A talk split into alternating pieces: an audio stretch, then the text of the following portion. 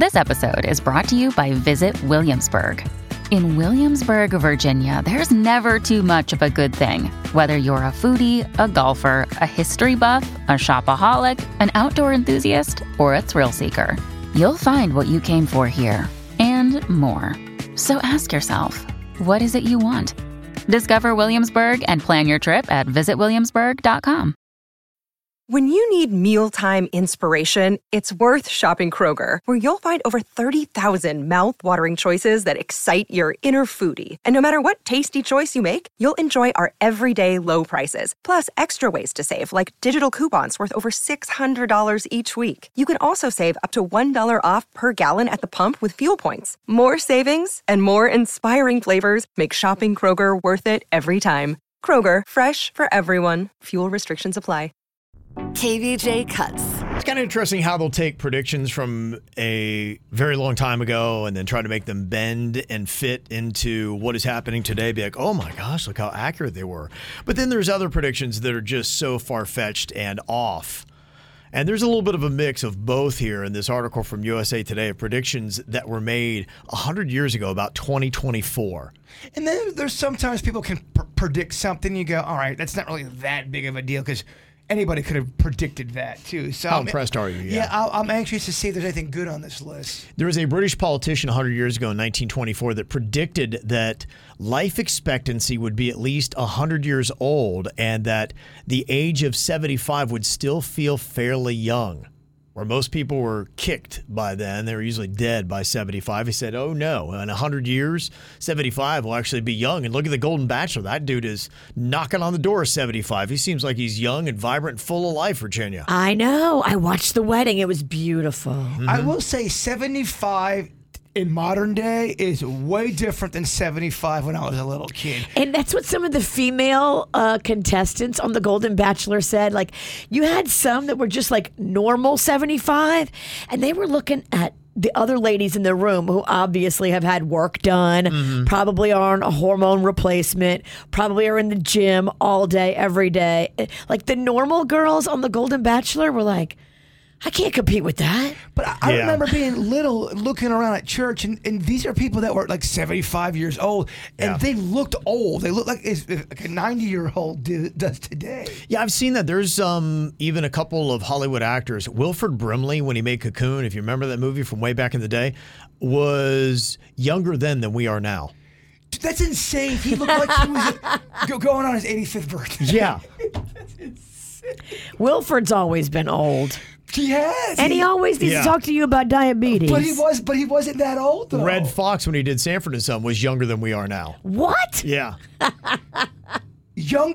Redd Foxx was younger than we are now. Yes. he was in his. He was. How Yeah, old that, was he? that was that was kind of what it was. He looked a lot older than what he was on Sanford and Son. Wow. Yeah, th th those were two that I remember that I was like, wow, it really stuck out to me. As some people, that, you talk about how people, how much better people look today, even than 20, 30, 40 years ago. I mean, it's really changed. So who knows? I, I think they're not far off on that. 75, there are some young 75 year olds out there. Another thing was a book that came out in 1924 called Wireless Possibilities that basically predicted the internet. The person who wrote the book said that, yeah, you know what? You're going to be doing most things remotely. You'll even be working from home. Wow. Yeah, they said, so get out of the city. You can do all your business from the comfort of your own home. I mean, that's a pretty good prediction. That's a pretty good prediction from 1924. They said that cities would totally be rebuilt around cars. Now, keep in mind, you were just getting the automobile. In fact, some people would still have a horse and buggy kind of thing, contraption they'd have on the roads. 100 years ago. So you just got this. And they said, oh, no. In 1924, a Swedish architect said, yeah, in 100 years from now, I can see there being three deck roads. You would have all kinds of lanes flying up in the air and going all over the place.